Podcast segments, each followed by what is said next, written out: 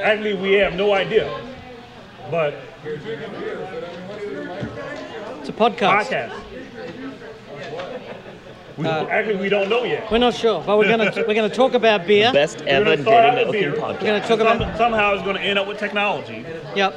but it's most definitely going to start out with beer. Uh, publish it on the internet. Uh, we're just We're guests. We're just three This buddies. thing. He's is he's the one musketeer. Welcome to the Packet Pushers podcast. This is Greg Ferro. How are you? Tonight we are doing a beer ops, a beer ops, Beer ops. beer ops network beer ops of some uh, some description. So we are literally encamped at a bar called the Vertigo Brewing, which is in a garage somewhere in Portland, in Oregon. We have no particular agenda for this show, but we're going to uh, drink beer and talk into these microphones and perhaps come out with something semi-intelligent. So joining me today is Matt. Say hello to the audience. Tell them a little bit about yourself. Hello, audience. My name is Matt Oswalt. Uh, I'm a uh, network software developer working out of the uh, Vancouver, Washington area, just across the river here from Portland. Hey folks, this is Keith Townsend at CTO Advisor on the Twitters, infrastructure architect. You know your Twitter handle, Matt, is at Mierdin. Yeah. What's the story behind that? Awesome. So yeah, uh, Mierdin actually is an intentional misspelling of the Old English version of Merlin.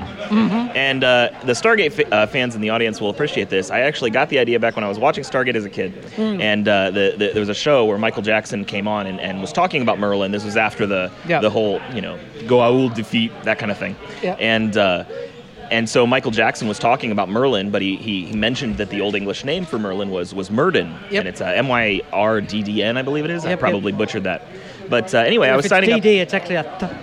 So in, go. in the, the old Celtic language, DD is a th sound, not Okay. a d, not Okay. a D. But so it'd be Merthen. Right. So Literally. so so I whatever the, you know whatever the spelling was, I looked it up at the time, and uh, I had tried to sign up for some sort of a gaming service with that uh, with that username, and it was taken.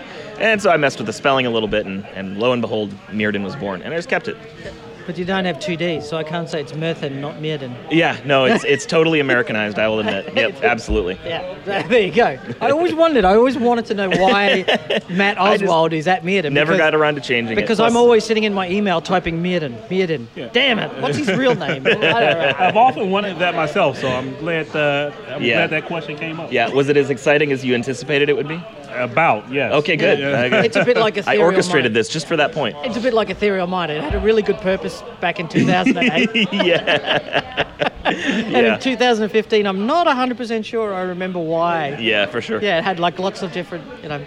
The, you know, when you think of a name for a blog or a. Um, or for a Twitter handle, and you think you go really deep and you get really into it, and you spend all this time trying to think of something, and then you, and then five years later you go like, I can't remember why. Yeah. it's just Yeah. Just- Just well, is what it is. keeping it classless, right? You know that that that name for my blog is is totally all about when I was learning classful versus classless routing, which is which is the which is the, Kinda, I, I kind of way in my past. I don't think about that stuff at all now. It's ridiculous, but you know, I just keep it. it's why would you change it, right? Yeah, exactly. Yeah. it's out there, so why because now you've got class, or you're trying to keep it class. Yeah, yeah. There's certain. Yeah, I could Is there twist the certain- meaning. I could twist the meaning. I kind of dig the, you know, like keeping it classless is a thing. Yeah, sure. I kind I kind of like that sort of thing.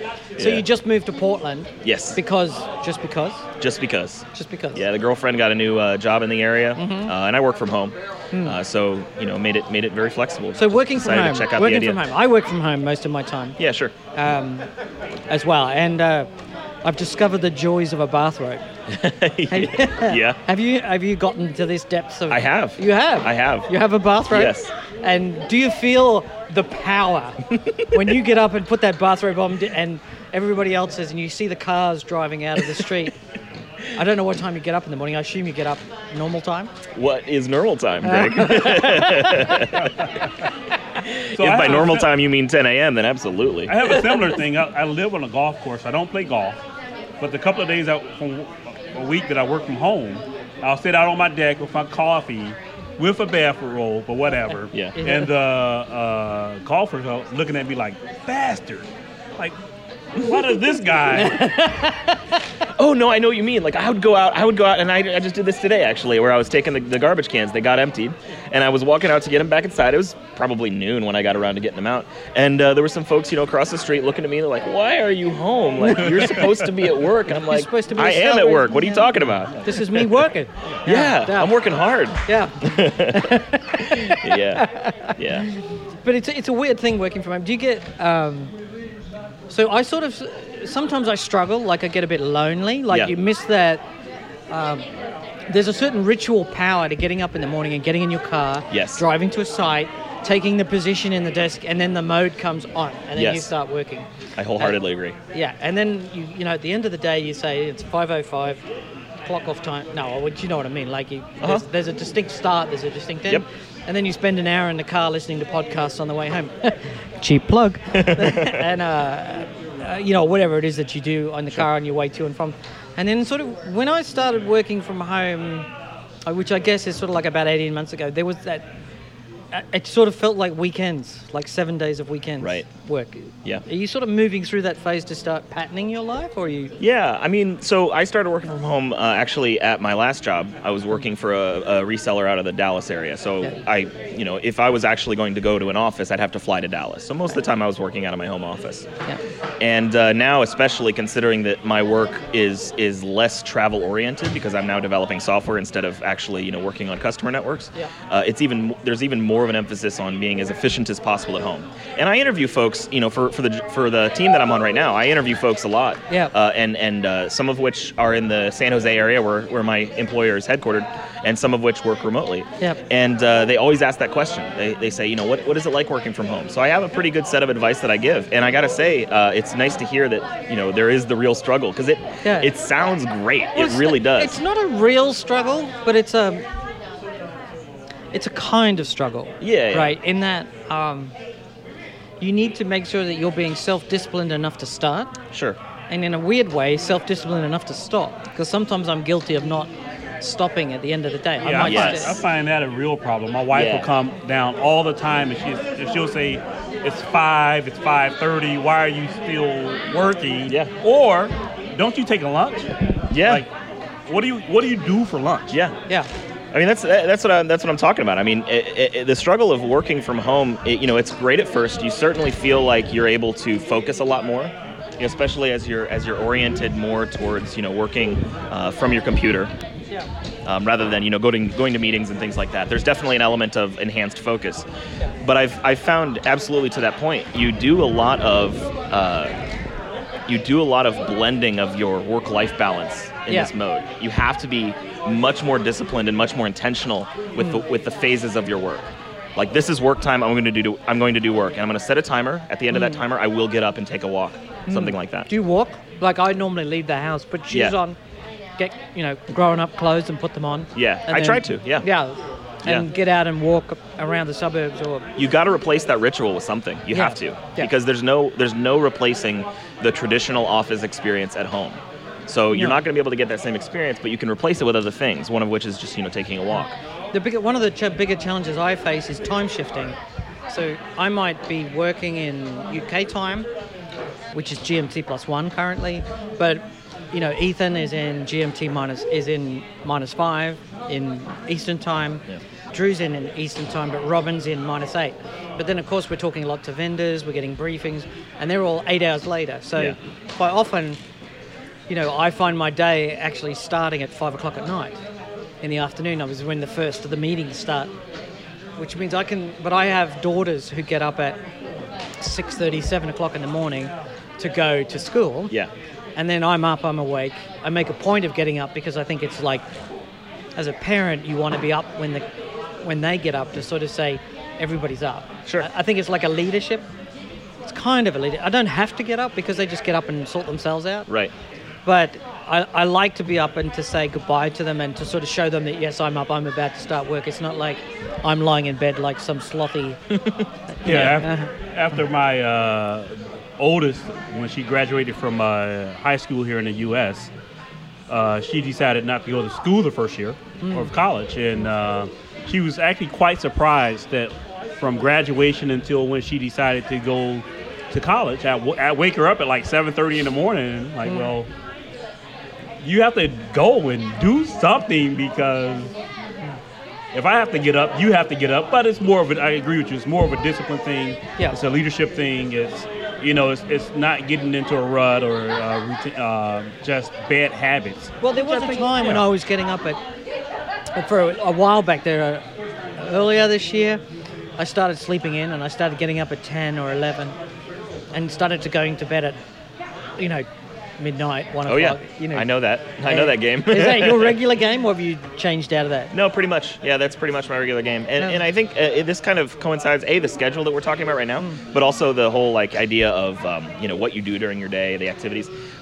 The the key thing here is like, does your employer, or do they care about your? Because I, you know, my, my my girlfriend and a bunch of my friends, they work for companies who mandate you you show up at nine, you leave at five. That's the that's the culture of many companies, at least here in the U.S. And uh, very few times you'll come across a company that says, "Look, I don't care the time. I do care a little bit because I want to make sure that you're like available for collaboration, that kind of stuff. But Yeah. largely, what I care about is that you're getting your stuff done." So it really depends on, on your be com- lucky, company right? culture. You've got to be somebody who's not in meetings with other people, who's. Yeah. You've got to be able to work asynchronously. sure. Yeah, Um, so I have a boss that literally wouldn't care if I came in any days of the week. I have a brutal commute. Uh, On a worst day, it's four and a half hours round trip total, and on a good day, it's uh, three hours. And he understands, and you know, I, I wouldn't have to come in if I don't have to. But I meet with people consistently, so I find that I'm coming into the office four to five days a week still because I just have to meet with people sometimes, and your role just and I think it's that's the thing I think we miss sometimes. We have to be smart about when we have the flexibility to work from home when we choose to use that that power. Yeah. Yeah. Because you can actually hurt your career really bad, even if your manager doesn't You, function. you actually have to work harder at communicating, at Yes. talking to people. If you work remote, you have to be able to answer. So you use Slack? Yep. Yeah, so you use internally to your organization. Yeah, we actually just moved to it. Yep. Yeah. And so at Packet Pushers internally, we use Slack to communicate. And there's just like, you know, I'll wake up in the morning and there's a whole pile of conversations that happened while I was asleep because those guys are five hours behind, you know, or at any given day, somebody might be taking a day off or Right. whatever. And those, con- but we have different rooms of conversation in Slack. And so all, there'll be a room which is, you know, like future show planning, another one about business, there'll be another one about idle chit chat, you know, coffee chat. You know, there's one room which is like coffee coffee room, you know, where you normally meet people in the coffee room and Right. people paste their favorite links and, and all that sort of stuff. And that actually has become really significant way of asynchronously communicating with each other. Yeah. So right now, when I get, you know, back to the hotel room tonight, I'll fire up the Slack and answer all of the conversations Yep. that have happened over the last three or four hours. Yep. And the people have no, there's no need for a phone call. Right. There's no need for an email. Yep. There's no need for a face-to-face. There's no need for, whenever I get to answer those questions, as long as I do it within a day, that's fine. Mm-hmm. Sure. Yep. I, I, Yeah. I think you've got to have that tooling though. You've got to have that, whether it's Slack or one of the other tools. I mean, Cisco's produced something built off their WebEx platform. There's a bunch of others trying to copy what Slack is. None of them as good as Slack, by the way. Just use Slack. Don't use any of those others. Um, have you seen any of the others? Uh, you know, I, I've seen HipChat uh, from someone else's perspective. I've not personally used it. From my perspective, from what I've heard, HipChat is a not so close, but it would be second. It would be second to Slack. I, I use Jabber in the same way, but I don't think the social contract. I don't think the people I use it with get that social contract. Yeah. So they'll I am me, Yeah. and I'll reply three or four hours Sure. later Yep. because if it was really important, you. The, the reason for me coming into the office is so that you can walk to my desk, Yes. or uh, you can give me a call or whatever. So, or you can hit me up on Slack, which is Yeah. the, the medium for exactly that. Up, you know, we, it's funny in some organizations they they demand that you're available on Jabber or Yeah. whatever your IM platform is, but I, I just Well, that's I mean uh, we, that we keep we keep talking about this asynchronous versus synchronous, and I think that's the key here. Like you have to have a culture for at least your team or, or maybe your your company at large, if you're lucky, um, where asynchronous communication is okay, right? Like for most of the companies that I've worked at. Um, you know, you'll, you'll, you'll send an, somebody will send you an IM, and if you don't respond to them in the next five minutes, they're going to send you an email. If you don't respond to that within the next you know 10 minutes or 15 minutes, they're going to call you. It just really depends on, on the on the role uh, that, that you're in um, and the culture of the company. Sometimes they understand that. Like if you communicate proactively and say, "Look, I'm on a different time zone" or whatever your situation, I will get back to you. Just give it time. It's just the nature of the business. Uh, it might work, but sometimes it might not. Depends on the person. It depends on the company culture. Some companies like, if I come and stand at your desk, I'm expecting you to give me your immediate attention. Exactly. Yeah. But it's very disruptive to the work that you're currently doing. Yeah. So I don't find value. If you're gonna, I would normally punish people who come and stand at my desk by saying, "Yes, I'll get back to you." Not because. So my way of handling that was always to say to them, Yeah. "Okay, let me just make a note of that on my to-do list. I'll get back to you by later this Yeah. week." And if that- you hadn't have come and stood at my desk, it would have been tomorrow. Yeah. Well, you have to train people like that, right? Yeah. You get away with that in the office, and I think that's one of the cool things, other than being able to wear a bathrobe, uh, working from home. I just where can't get over my bathrobe. Like my wife bought it for me like years ago, and it's been festering in the back of my closet for like. And then I put it on, and I went, "This is actually really good. It's So really my like." wife has had has done the bathrobe thing. And I didn't I didn't get it. Yep. And uh, one day, like I just put hers on, which you know I, I'm comfortable with my bathrobe. picks it or didn't happen. and uh, I put hers on. I'm like, oh wow, this is kind of, oh this is this is This is is kind- nice. yeah. Nice. But you know, we talk about You haven't moved on from there into other items of clothing, or Uh, maybe that's not what That's we should- another podcast. It stands Okay. to reason if that was different comfortable. channel. Just For a saying. completely Just to different say, just okay. Maybe So- too much information. yes.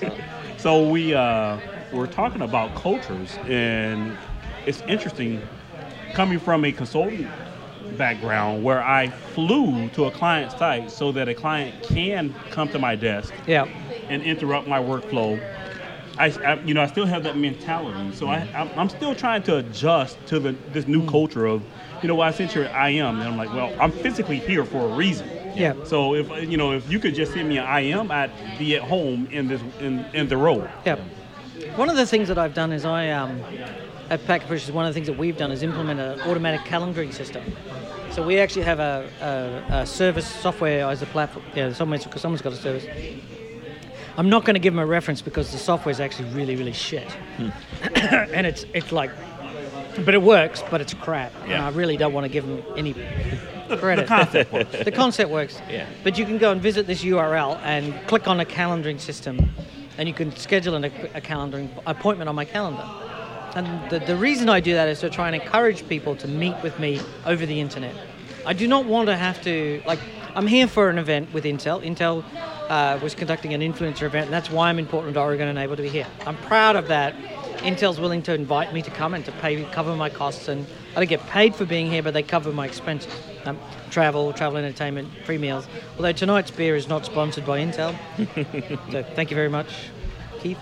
Thank Uh, you, Greg, for the first round. beer ops, and uh, I guess um, it's it's the, the thing that I've discovered is that if you just stop answering to email in a corporate environment, people stop sending you email, and if you stop answering your phone, they stop ringing you. And you need to be sort of consciously aware of the way that you live your life. So if you put on a bathrobe and feel kind of that's pretty cool, then you want to be conscious of whether that bathrobe should be worn all day or whether it's something that should just be worn in the mornings Right. Mm, you know, and the same thing applies to email and instant messaging. If you respond to every instant message within minutes, Yeah. the people on the other end of those instant messages will expect you to respond consistently within minutes. Yep. Whereas if you respond consistently in hours or days, then people will get to expect that sort of response, and they'll, and then you start to train them like. Like the puppy dogs that they are, because quite often they're not consciously aware of what they're doing. They're just you know, cycling over on Sure. their tasks and they're not thinking about what they're doing, they'll just start to say, oh, well, I won't expect to go and stand at his desk. I won't expect him to answer the phone. I won't expect him to answer his email within an hour. I'll just send him a message and he'll get back to me whenever. And that changes the mode. Yeah. Um, now, do you think you can get away with that if the culture, like, there's there's a lot of um, like the, the you know the company I'm working for now, the role that I'm working for specifically, um, you know. Developing software. I actually don't need to attend as many meetings as my last job, where I was doing straight up, you know, consulting. I, ma- I attended a ridiculous number of meetings at my last gig, and uh, and so the culture between uh, not just really the it's not really the company. It's it's sort of just the purpose. Is that something you can fight, or do you sort of are you swimming upstream with respect to that? There's no right answer to this, right? So Yeah. the real answer is yes, no, maybe. Right.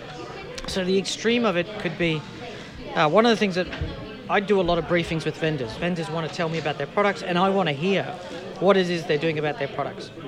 But what a lot of them want to be able to um, talk to you in person or talk to you face to face. Are you coming to the valley? Are you going to be in you know such and such a town? And I go, no, I'm really not going to get on a plane and fly because that is an extremely inefficient use of my time. Right. Even if I lived in the US, it would still be a four to five hour. And coming in from the UK to the US is a 21 hour Yeah, absolutely. one way. Yeah. Right. By the time I travel to the airport, and, Is it really? Holy crap! I didn't even think about that. Well, it's it's it's it's more than you think, right? The Yeah. flight itself is Well, because I assume you have to connect. uh, not always. Usually, the only thing I will generally not fly inside of the US. So flying domestic or retail in America is really quite painful. so I would elect as a sort of like a 99% rule not to do that. So, however, I will fly international. I will fly regional inside of Europe. So in this case, I flew from uh, London Heathrow to Amsterdam, and then change from Amsterdam to fly into Portland. Right. And when I fly home, I'll be back. It goes back to Amsterdam and then fly on to Heathrow, because international flights run on time Right. in America, domestic flights are often overbooked. They cancel them. They, uh, my life's too short to put up with that sort of, uh, you know, childish behaviour. Yeah. And so I just won't fly domestic in the US by choice for that reason. I need to be able to say I'm going to be here at this time. I want to go home. I don't want to be, and of course. Because you fly international, you need to be at the airport at two hours before. Right. So that means at least two hours. Maybe you add a bit, and so that means you're leaving three hours. You're leaving wherever you are so, but in the UK, I live two and a half hours from the airport. So a two and a half hour journey means you need to, and then you've got to park at Heathrow, but the car park is about a half an hour away, and the bus only goes every 15 minutes. So you have to allow an hour. Right. So now I've got a two hour drive to the airport, an hour from the parking to catch a shuttle to the main terminal. Then I've got to check in at least two hours before. So that's a five hours lost. Then I've got a 10 to 12 hour flight. And then the other end, I then catch a get from the airport to wherever I'm going, and then I can. So Yeah. So no, I will not attend your event in the valley. I'd love to attend your event in the valley, provided you're offering me a very strong value proposition. exactly. Okay, that's a better Or way to you say could, it. you're more than welcome to make the trip over the pond. There you go. see me. Why don't you have it here? Yeah. I now I happen to live three hours outside of London, so make sure you add that onto your trip time. And remember, you'll be jet lagged when you get there. And Yeah. uh, Greg will still ask very difficult questions. Well, he'll be re- he'll be well rested, Greg. he'll be on his There you go, game. that- that He'll be on his game. I practically probably won't be. It's actually the jet lag which makes me a bit um, creative in Okay. my questioning life. That's That's a great way to. interesting. That's Yes. a great way to. Yeah, put I just power down. So kudos for that. It's a- I think that's a superpower. yeah, powers up. Uh, my snark factor increases as I lag. There you go. So it's kind of a it's a serious for me to you know, and what I want people to think about is there's an internet. You know, this thing called the internet. Yeah. You can- I hear it's pretty big. Yeah, I, I've I've heard lots of people talking about it. You know, Yep. you can have you can have Skype. Yep. You know, you could use GoToMeeting or preferably not WebEx and never Lync.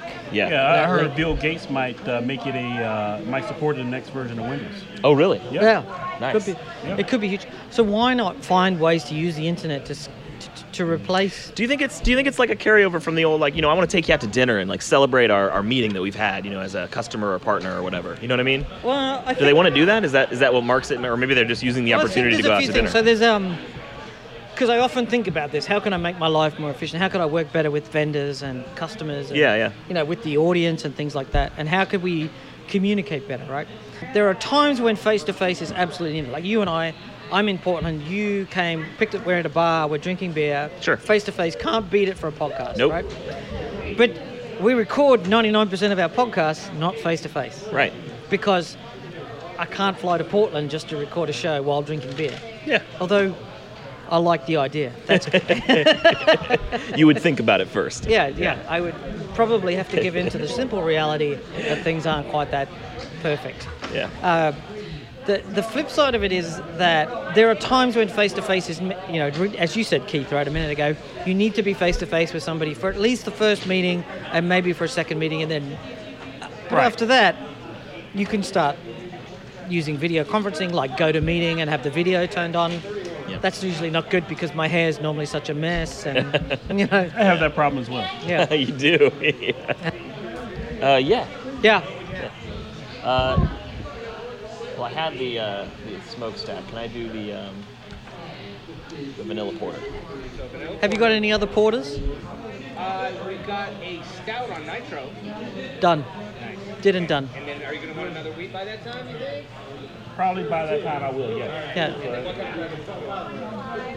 This break brought to you by uh, uh, beer pushers. Guys, This break is brought to you by Vertigo Brewing in Portland, Oregon. Does that get us a discount? Literally someone's garage. Well, they did give us the dollar dis- Intel discount, so Oh, did they? yeah, they did. That's not too bad. So we've talked about the ops. We're up. So Shall we, I shall we just, move into the beer? I just sort of think that you, you can consciously make decisions about how you communicate with people. Oh, for sure, yeah. And, but you need to be careful to say there's a time to wear bathrobes and there's a time to to put on grown-up clothes and go and meet face to face. Mm. Yeah. And that's the challenge. You have to be proactive about it. Like, no one's going to do that for you. No one's going to communicate for you. One of the things that we're talking about doing now is Packet Pushers gets bigger and starts to grow up and becomes much more of a serious, you know, it's a full-time business now, right? Is that we're actually thinking about going flying into the valley and then spending two weeks going around visiting everybody in the valley because those guys are where the heart of the business is. Much how I, you know, there's much to dislike about Silicon Valley, quite honestly, but there's much to love, Yeah, right? sure. And, and there, that's where everything is, and that's where the people are. And getting around and visiting them all is a way to cement relationships. So good. So, Greg, I think that's a good question. I've wondered that as I've seen packet pushers kind of grow up. Hmm. The difference between this being something you did on the side versus this being your livelihood, what are some of the kind of major things that you found that, you know, turning this thing that you really have a passion for but wasn't your primary source of income mm-hmm. to something that's your primary source of income. And you know, I if I don't do a podcast on Tuesday, I got to do a podcast on Tuesday. I mean, you guys added Drew for that. I think for that very reason. I guess there's a couple of things there. One is when we were doing it, like having full time jobs as well as part time jobs. Like, uh, like having full time jobs and then packet pushers was the, the thing we did in the evenings. We were working hard, really, really hard. Like Saturdays, Sundays, and you know we were doing all of our own invoicing and all of our own debt collection, and all of the show setup, all the show editing. So now that we are full time focused on this, we were actually able to sit down and think really carefully about how do we run this business. So we got a, we have a now have somebody who does the editing for us. I edit some of my shows, so I might, I think I'll edit this one down and do the mix out myself. We sat down and thought about how can we scale up our output. Right. And the answer, of course, was we can't do it all ourselves and we don't have anything to relieve us from the sort of effort that we're putting into it. So the way that we would be able to do that is to start getting people in. The flip side of that, of course, is once we start having people working in the, joining us on the team, is we've got to be able to pay them. We're fortunate enough to be able to increase the pricing of our product to justify bringing in those extra people. What that allowed us to do is for Ethan and I to start finding a practical life work balance. The second thing it allowed us to do is once we started to focus once we were full time on the business, we were able to focus on content quality. How could we improve the audio quality? How could we improve the content that we create? So now we spend much more time on researching topics, preparing topics, preparing agendas, preparing and, and working on guests. And it might all look a bit accidental, but it's not. It's all very deliberate. Yeah. And we try and make it sound natural, spontaneous, create. Like tonight's very spontaneous Very- in the sense that I was carrying around a bag full of microphones and a recording rig. hey, there's a table. Hey, there's a table. Let's record a show. So not that spontaneous, but the normal packet pusher sounds sort of ordinary, but that's very deliberate. We craft it that way. It's not. It's intentionally that way because that was the feel and the way we wanted it to be. It should be a little bit creative. It should be a little bit fun. It would be boring to sit down and listen to people. Welcome to Packet Push's podcast. We're going to talk about data networking because this is the greatest data networking podcast on the internet today. Welcome to our guest. Right? You just go like next. Right? Part of the Packet Pusher story is being a little crazy, being a little stupid, being a little and but where we want to be able to do is we want to be able to get better quality content. So the way we could improve, attract more people is to have content that's top quality, to make it focused, to have a message, a theme that runs through the shows, to find really good guests, and spend hours and hours scheduling them, literally hours and Sure. hours to schedule people to turn up. Oh, I believe time, it. And to have microphones of reasonable quality and to get Skype working and So I'm curious, like you, you you've scaled up everything up, and you're still doing it, I imagine. yeah. You're talking to a lot of these vendors who, um, you know, some of which is sponsored content, some of which is not, and and there's a lot of things going on in the industry, like a lot. Um, with, with respect to the content that you're receiving, like vendors approach you and say, "I want to talk about this," Yep. uh, whether it's sponsored or not. Um, do you think is, is is the the industry trends that are going on on right now? Do you think that's vendor driven, or do you think that's something that, that the customers or maybe you guys or, or guys like you uh, are driving in terms of where where the customers want to focus? Are the vendors trying to drive this kind of thing, or are they more reacting to it? again, so there's never a one answer to these to that sort of question, Yeah. right? The answer is, of course, there's a spectrum of things. Vendors are producing products. Uh, so your incumbent vendors, your big companies, they're moving slow. They don't want to disrupt their existing revenue streams.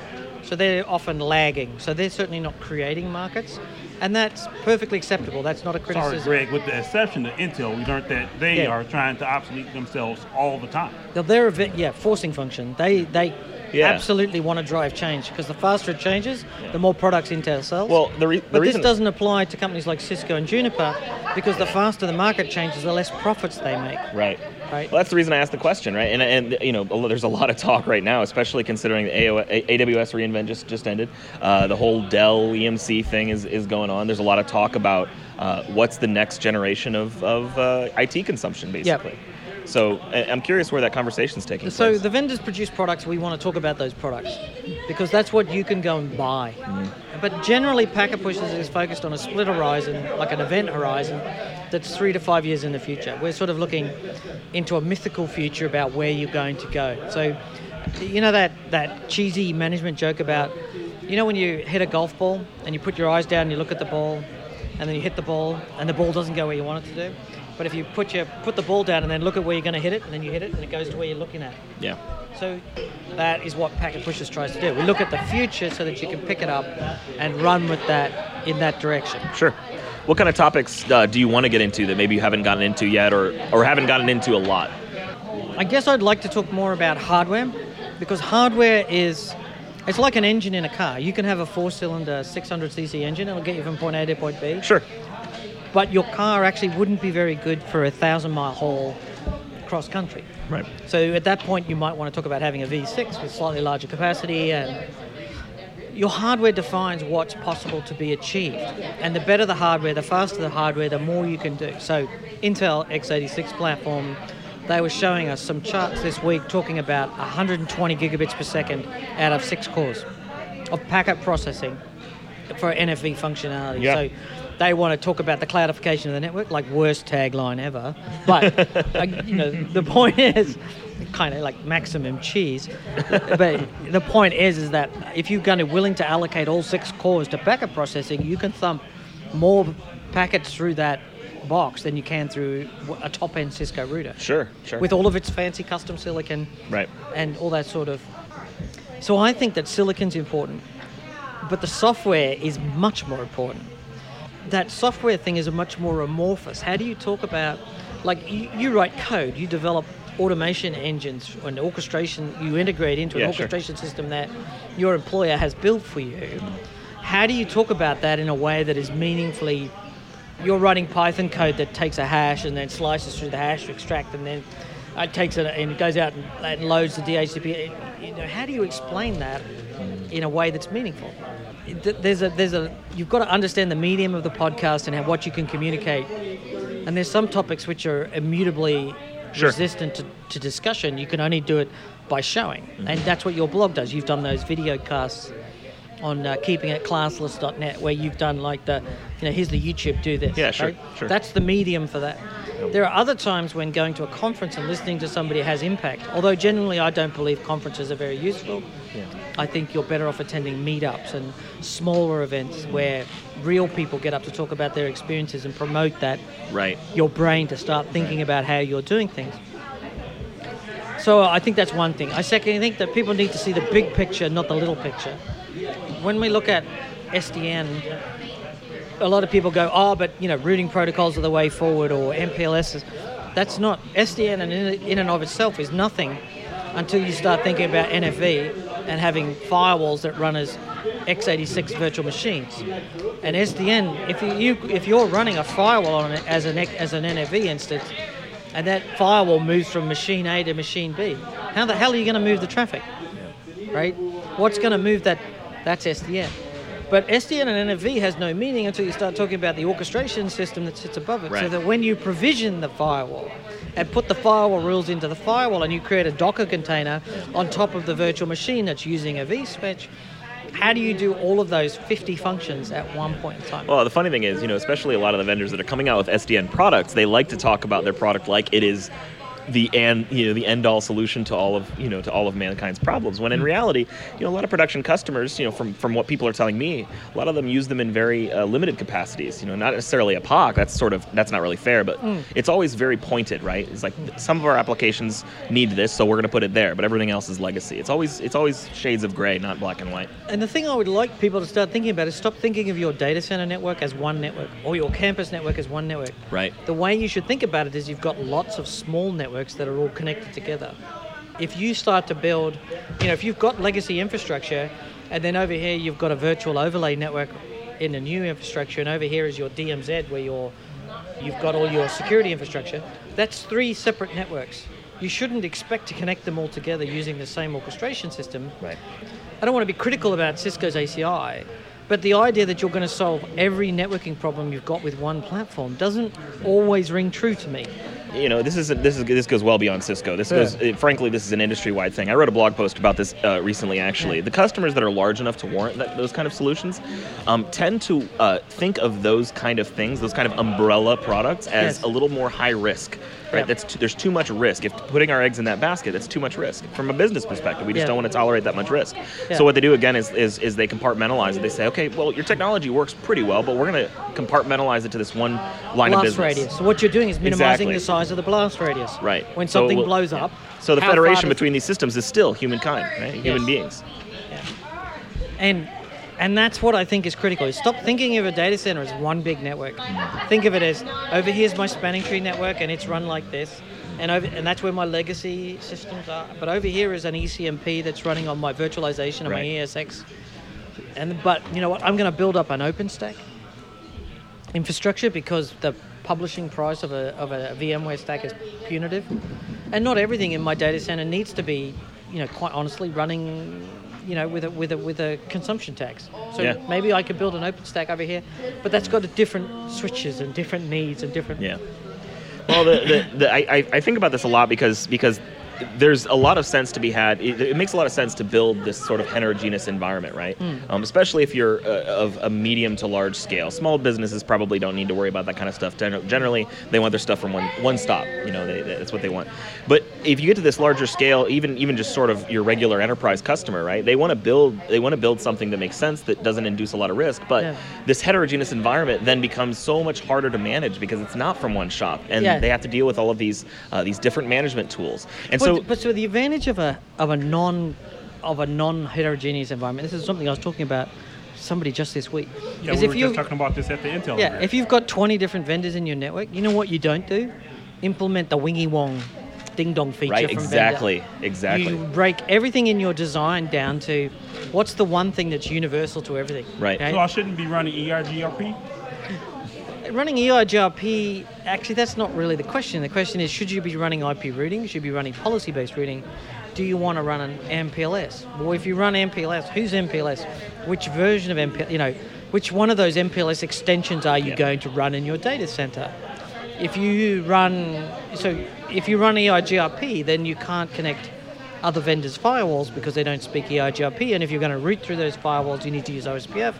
And if you get into OSPF to EIGRP redistribution, you've just opened up a whole bag of hurt, like DVD class hurt. Yeah, and then you've and then you've reintroduced that risk that you eliminated in the first step. Yes.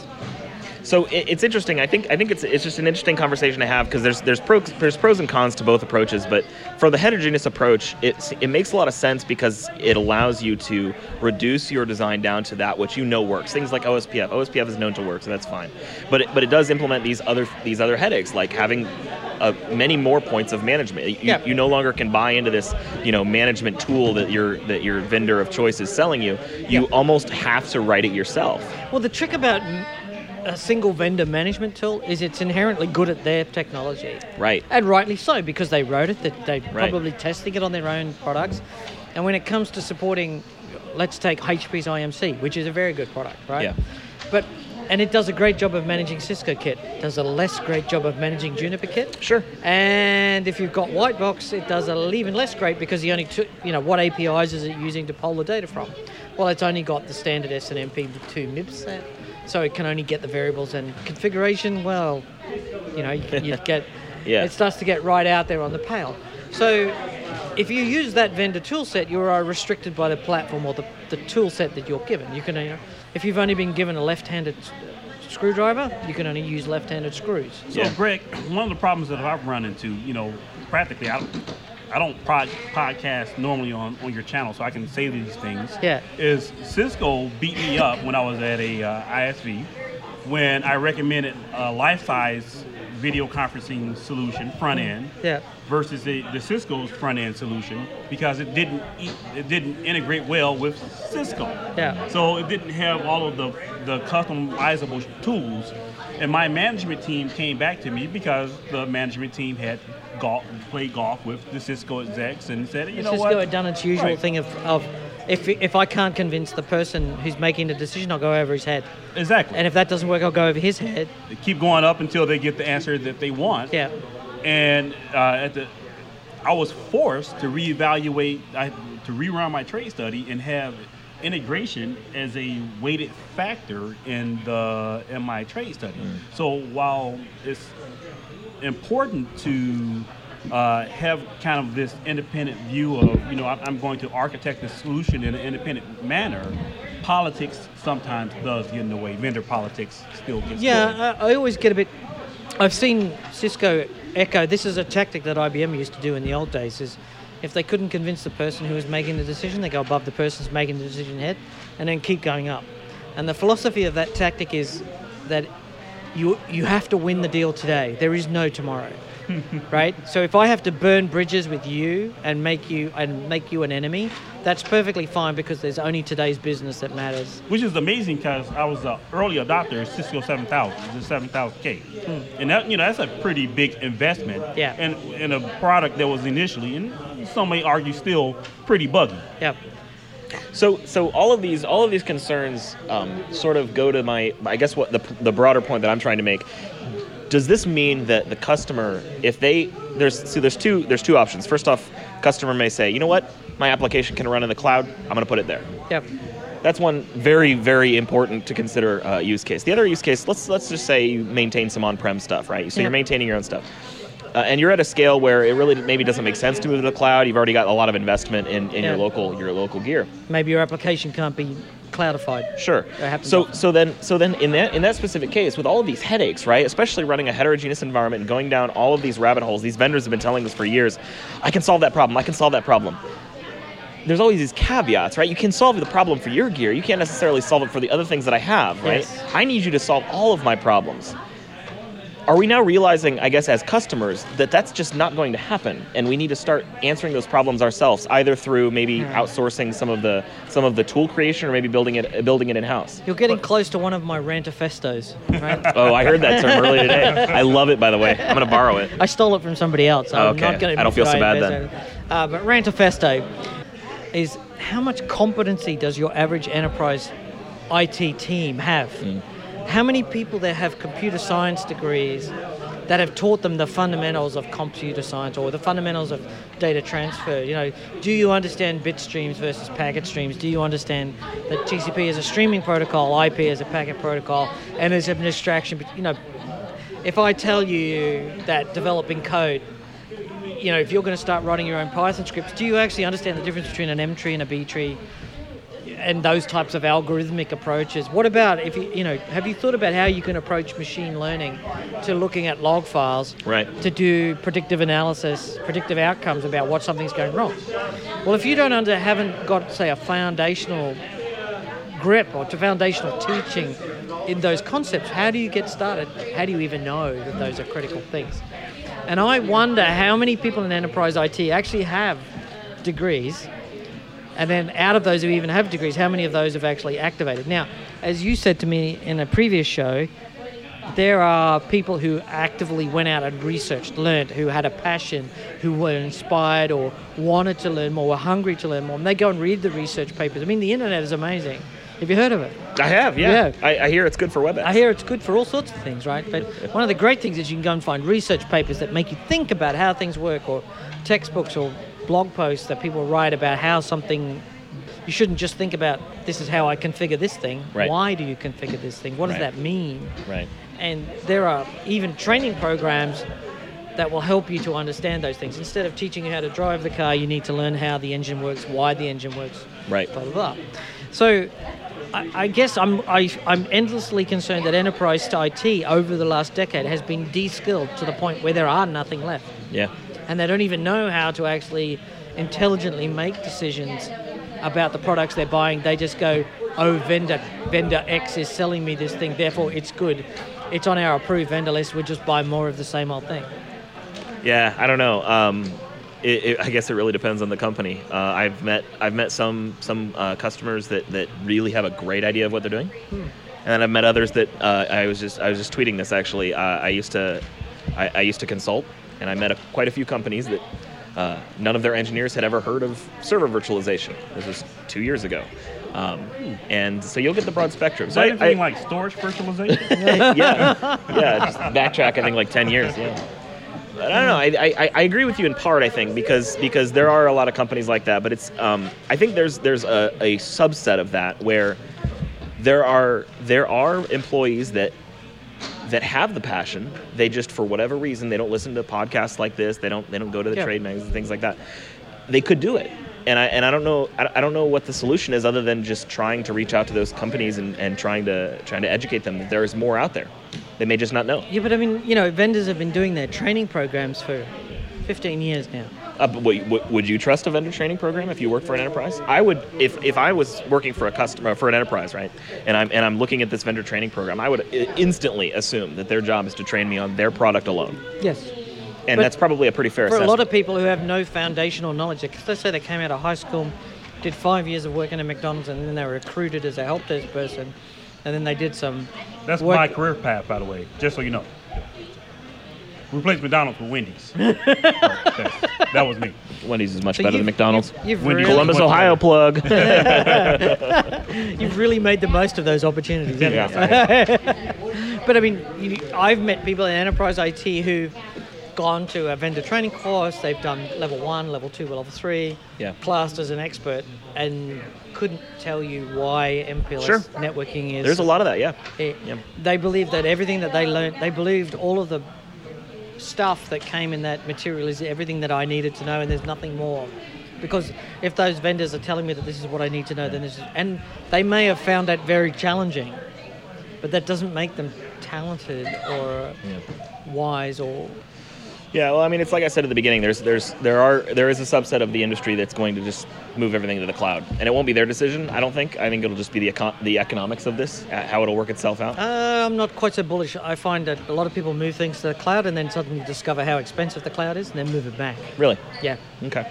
I've met a, quite a few companies who've done that, moved Yeah. stuff to, or they were cloud native. Now, there's a couple of things in here. One is, I've met a number of startups who put stuff in the cloud, and then they get to a certain amount of spending, and it's cheaper to pull it back in house. Hmm. But what they've done is they were cloud native to start with, so their cloud, their applications were built on AWS or Google Compute, or, and so putting it back into corporate IT once it's been cloudified or cloud native. There's so many air quotes floating around here right now. I, I'm going to have to I get think a there's bucket. a foundation for that. Yeah, there's a bucket. I think I need a bucket. But if you can imagine, if you had built an app from the ground up on a cloud platform, Sure. AWS or whatever, bringing it into a private cloud is actually incredibly cheap. The Hmm. problem with cloudifying your existing Microsoft Exchange service is that Microsoft Exchange can't be just go moved into AWS. The only way to move it is to take it to Azure, and they give you you know, or you move to Google Mail, and then you've got to go through the retraining. You can't. You've got to. Eh, or what about your existing three-tier app, which has a web server, a middleware, and a Microsoft SQL backend?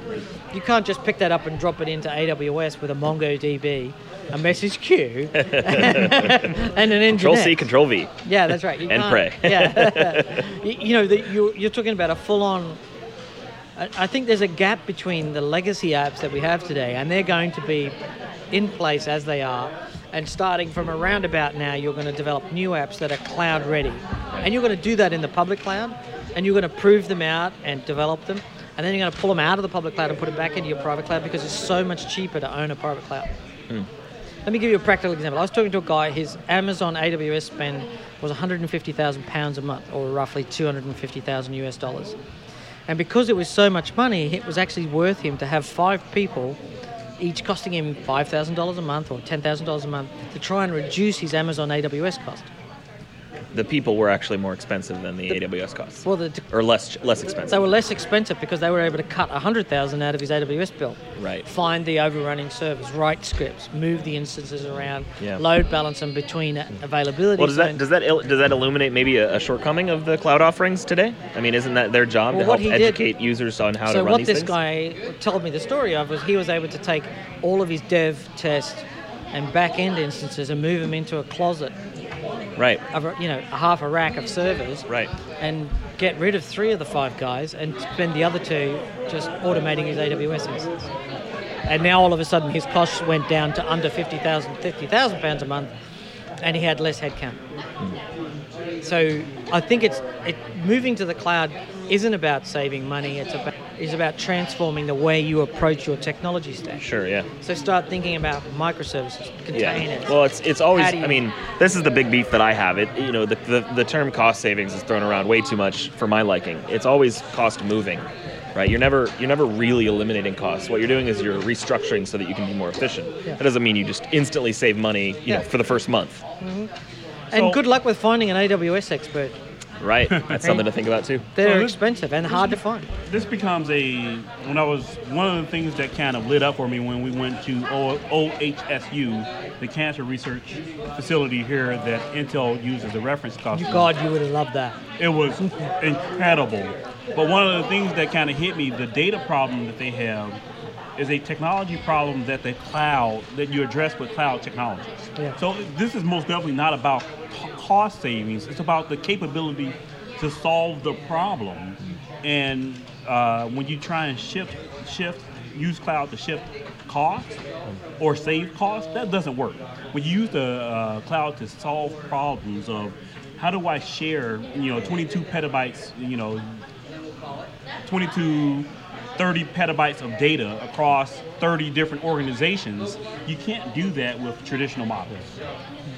I think the the underpinning here, whether it's whether the apps run in the cloud or not, um, I, I one of the things that I've seen growing a little, just a little bit. It's not an exponential curve, but I see a lot more companies taking control of their own technology roadmap. Um, where before we were really behooven to the vendor's roadmap. Oh, Yeah. we're gonna we're gonna run Fabric Path now because that's the hot new thing. Who were Um, trying to build a roadmap for a thousand customers. Yeah, exactly. Right. which, but not yours, but not you. Never met your needs because Exactly. they were dumbing it down to meet a roadmap of a Right. thousand. Whereas now with open source, you can go, I want some of this, exactly. some of this, some of exactly. this. So maybe maybe again, this is not cost savings. This is cost Yeah. moving. Where you're saying I have I have just the same amount of spend because I've moved those costs from capital expenditures to uh, to operational, or maybe maybe because you've gotten rid of some maintenance contracts. Maybe you just Yeah. you know cut that. Whatever it is, whatever the whatever the cost savings is, what you have as a result of that is is enhanced control over your own infrastructure. And uh, I am the last person to talk about how to translate that into dollars. Yeah. All I know is control is good. Well, Well, the bring the conversation back to full circle. You know, the one of the problems that Greg brought up is talent. So, in order to do that, it, you introduce a level of risk into an organization. So, to say that I'm going to deploy a open source solution means that I need to have the talent to deploy the solution. So, you know, it becomes a build versus buy, this classic build versus buy. But I think from a practical, I'm getting more and more convinced from a practical perspective, enterprises won't have a choice. That if you want to compete against more agile uh, enterprises or smaller companies, you have to have this capability to move quickly and beyond the vendor's roadmap. Yeah. So it's a uh, interesting problem that I think will come to a head. Uh, So uh, one of the interesting things I remember is back in 2003, 2000, and, yeah, 2003, 2004. I was working for a large financial institution, and they had a problem in their IT department in that they were an ex, uh, they were an ex-government bank, and that bank had transitioned from being government-owned to being privately owned, and the go- and the government sold it off and you know issued shares to the public and so forth and so on. But they had a lot of problems with unions and in, incumbent working practices. I would go and into this department. I, mean, I tell you, I went into this company. I used to go in around about 4:30 in the afternoon to be able to get in and to do work in the evenings. They had the change window, right?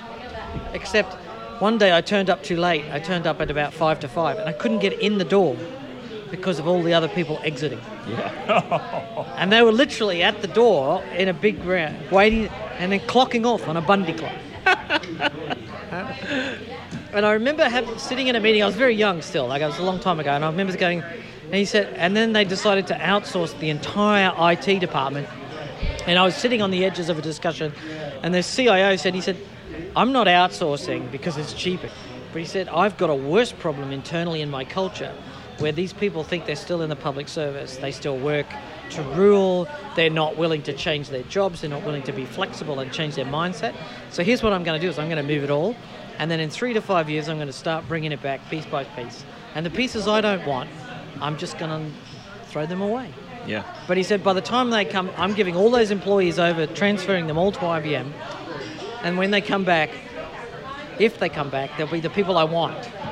Or I'm going to start building new systems and new teams that work to a modern culture. Right. And so he wasn't doing tra- doing an outsourcing program to save money. He wasn't really doing an outsourcing program to improve. He was doing it to transform the whole approach to the business. And basically, and I think cloudification is approximately similar. There are a lot of enterprise companies hanging on to legacy technologies that they should have abandoned, like storage arrays. What's up with that? You don't need 100% of your storage needs on a storage array using LUNs. You should have two systems. You should have a block storage and an object storage system somewhere in your network, and you should be migrating away from LUNs and block storage to something else. But people say, you know, storage, it's mystical magic. I, I, I need the, I can only support one platform. And I've chosen my incumbent vendor, NetApp EMC, blah, blah. And that's the only thing that will run. And of course, you pay a punitive penalty for sticking with that vendor. You don't, Yeah. uh, you don't want that. So I think that, the, that this cloudification process is far more nuanced than most people think. I can't pick up my apps, I can't move them. I've got transformation, I need to kick IT teams in the teeth so that they start to reboot my change cycle. I need to get rid of ITIL. How do I get rid of ITIL? Huh? Well, the easiest way to get rid of ITIL is to move everything out of where ITIL lives, clean out all the deadwood, and then bring it back. And I suspect that the long-term trend in I, in, in, in private cloud is to push it into the public cloud and bring it back onto the private cloud. So while I believe that hybrid cloud is largely a waste of time, I do believe that it might be a transformational. And for that matter, maybe some of it stays in the public cloud. Maybe the public cloud is right for some things, Yeah, sure. and maybe some maybe some things work best in the private cloud. But it's that transformation from where we are to where we're going that's it's a nuanced. It's never there's never one answer. Right. You've got to be willing to embrace all answers depending on what's happening. Yeah. That's a Unix philosophy, by the way. There's a rule in the Unix philosophy. There, uh, uh, uh, distrust all claims for the one true way. I believe. I might be getting that familiar, wrong. actually, yeah. Yeah. That's a bit Star Wars, like Little Jedi. bit. a little, little bit. But, you know, I, Jedi. I, I always a dark side. image of Han Solo. Who shot first, by the way? Uh, Actually, Ah, look at that! Uh, Star Wars t I'm wearing a Star Wars T-shirt. Captain Kirk. Oh no, I am not a Trekkie. Sorry, you will find no Trek references here. What are you guys doing with microphones? We're recording a podcast. What? We're recording a radio show. Really? Yeah. You just dropped in. I just finished the radio show. You Yep. did indeed. And it's wonderful. Uh, where were we? I don't know. The uh, we just had our sponsor sponsor sponsor plug. I think. Whatever. Yeah, it's um. Yeah, the cloud. The cloud's interesting. I I'd be interested to see how it turns out because Sure. I think it's going to be more complicated and Yeah. Oh, absolutely. It's a nuance, long term. It'll never be one thing. uh, uh, one of the things I note is that the recent Amazon AWS conference didn't announce a discount, like a price reduction anyway. Sure. Yeah, I wonder why. Yeah. We'll leave that as homework for the audience. yeah. I think that's just about it. Have we got anything else we should jibber jab about? Unless you want me to go into the uh, the chemistry behind beer making. Let's Which- do that. When you make beer, do you do porters or do you do lagers, ales, IPAs? So lagers are hard. There are actually two types of beer. Yes. Most people think there's more than two, but there's only two. Yeah. And it comes down to the way fermentation takes place. There's Yeah. stouts, or s- sorry, I was thinking of stouts because I'm looking at a stout. Well, I, Uh, I am I am a stout lover. Yeah, as am I. Would- Stouts are delicious. Would as would would actually be the best way to describe it. Sure. I will drink a stout over any other beer every day of the week. So there's two types of beer. There's ale and there's lager. Right? Ales ferment at relatively close to room temperature. They're called top. They use top fermenting yeast. The Yep. fermentation occurs at the top. Yep. Whereas lagers tend to ferment at the bottom, and they have to be a little colder when they ferment. Yep. So those are the two styles of beer. And I've and I've The brewed. advantage of lager, of course, is it's an accelerated process hmm. It occurs in a much shorter time frame. Yeah. And that's why you find the brewers promoting lager Yeah. because they can brew it faster, which Cheaper. makes it cheaper. Yeah. But the disadvantage of and most of those new beer, new lagers that you like to drink are actually chemically accelerated, Oh, right. and that's yeah. why they give you a hangover. Yeah. Yes. That's that's not fun. Yeah, you know that you know they talk about cold chill filtered or cold filtered Yeah. beer. Yeah, yeah. yeah. You know why they do that? To make the sediment get out faster. Yeah. Yeah, by making it by freezing it, you actually freeze the sediment out in a pipe. Well, that's the that's the big thing, you know, for homebrew. You know, there's always some sediment at the bottom, and, and uh, I always introduce some of my beer to to you know some folks that, that would appreciate it, but then also some folks that maybe aren't used to that kind of thing, and they always see the sediment at the bottom, like, is this okay to drink? and I'm like, and I'm like, yeah, It's it- natural. It's fine. Like It's this is how it should be, actually. Yeah. So the point is that most of the commercial lagers that you drink are built to a price. Yeah. They're never they're usually very poor quality, Mm. and they're using an accelerated brewing process that makes them taste like horse's ass. Right. Oh, and they do. Yes. Absolutely. You know why they serve beer cold? So it actually numbs your taste buds. So Yeah. You can't taste I it. can see that. So when you drink a beer which is actually sort of sub 15 degrees, so something down around 8, 9 degrees C, it's literally built so that your taste buds are numbed and you don't actually taste the beer. Hmm. I can that's see why that. you should never drink cold beer. It, like that's a bit of a purist view. I'm a far more elastic about it. Yeah. But the beer that is like chill filtered or cold filtered or extra cold or all Right. that, basically what they're trying to do is sell you the cheapest possible rubbish, and then call it and define that as a feature. And we love it in America. I didn't make we drink that stuff I didn't up. draw that bow. I absolutely love cold beer. I actively fight that culture whenever I can, but Yes. I can see it.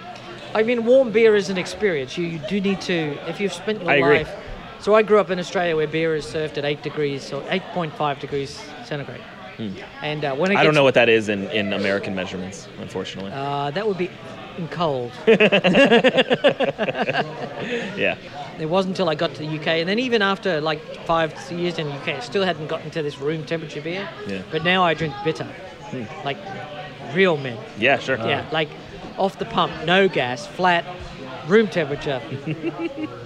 What sort of beer are you brewing now? Are you going to get back into it? I am, yeah. Uh, I just moved, so all of my equipment's still pretty much stored away. But uh, I, I do a lot of. Uh, I used to do a lot of IPAs. Uh, I, I really enjoy the interaction of, of the various hops that I uh, would purchase. But um, I've, I'm sort of boycotting the the the, uh, the condition of hoppy beer here in the U.S. I think we're a little obsessed with it. Yeah. I think there's a lot more about beer that we should be able to appreciate. So Yeah. I'm trying to go down the, the more of the darker beer path. Yeah. I've done a few reds, and those are pretty easy though. Have you Um, used seaweed yet?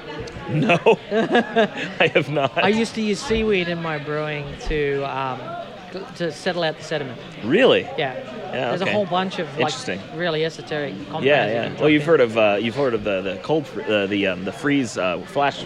Uh, there's the term for it, where uh, you can apply a certain temperature to to the beer during fermentation for a very short period of time, uh, where it helps the sediment uh, coagulate yeah, more, that's so it drops. Chili filter, chill filter. Yeah, yeah, yeah. Cold flash. Yeah. Cold. Yeah, that's what they do. Yeah, okay. Yeah. But it also um, brings a lot of bitterness in. Yeah, that's true. So it actually accelerates. It's just an acceleration process. Uh, there's a lot of beer. Uh, do you know Budweiser? Hmm? So there's a thing called Budweiser Bar, which is actually uh, my local CAMRA pub in the UK used to sell it. And the normal Budweiser that you drink here in the US takes about 12 hours to brew. Sure. 12 to 24 hours. I'm not sure of the exact number, so I might be wrong. Reasonably fast. But this Budweiser Var actually comes from the German Budweiser brewery. It takes 120 days. Hmm. Right? It's not cheap. I can imagine. I just want to point that out. That if Yeah, yeah, yeah. drink- Yeah. It ain't cheap. It actually tastes radically different to the Budweiser that you're, or Budweiser here in America, because in Germany a W is actually a V or a ba. So Budweiser, a Weisse. So Budweiser Var is actually 120 days in the brewing process. Tastes unbelievably different to the um, horse piss that is normally served in a can. yeah. Yeah. But uh, I, I don't think I'd brew my own. I think I might I might lack the patience these days. Yeah. And the temptation of having a whole keg of beer might be just a little bit. yeah. Yeah. We got to give it most away. That's the lesson I've learned is you have to you have to be generous with it. Otherwise, you will drink it all. Mind you, a bathrobe and a, and a keg of beer just just Oh, that's like a an- bad combination, Greg. I don't want to even think about that. Working from home with a bathrobe And and, then you a have keg one of those, beer. Uh, anal personalities where the whole thing has to be like you have to clean your plate. Oh, or yeah. empty empty the cl- keg. I can't. know. I can't waste this beer. Yeah, It's gonna. it- It's gonna go bad. No. Yeah. Yeah.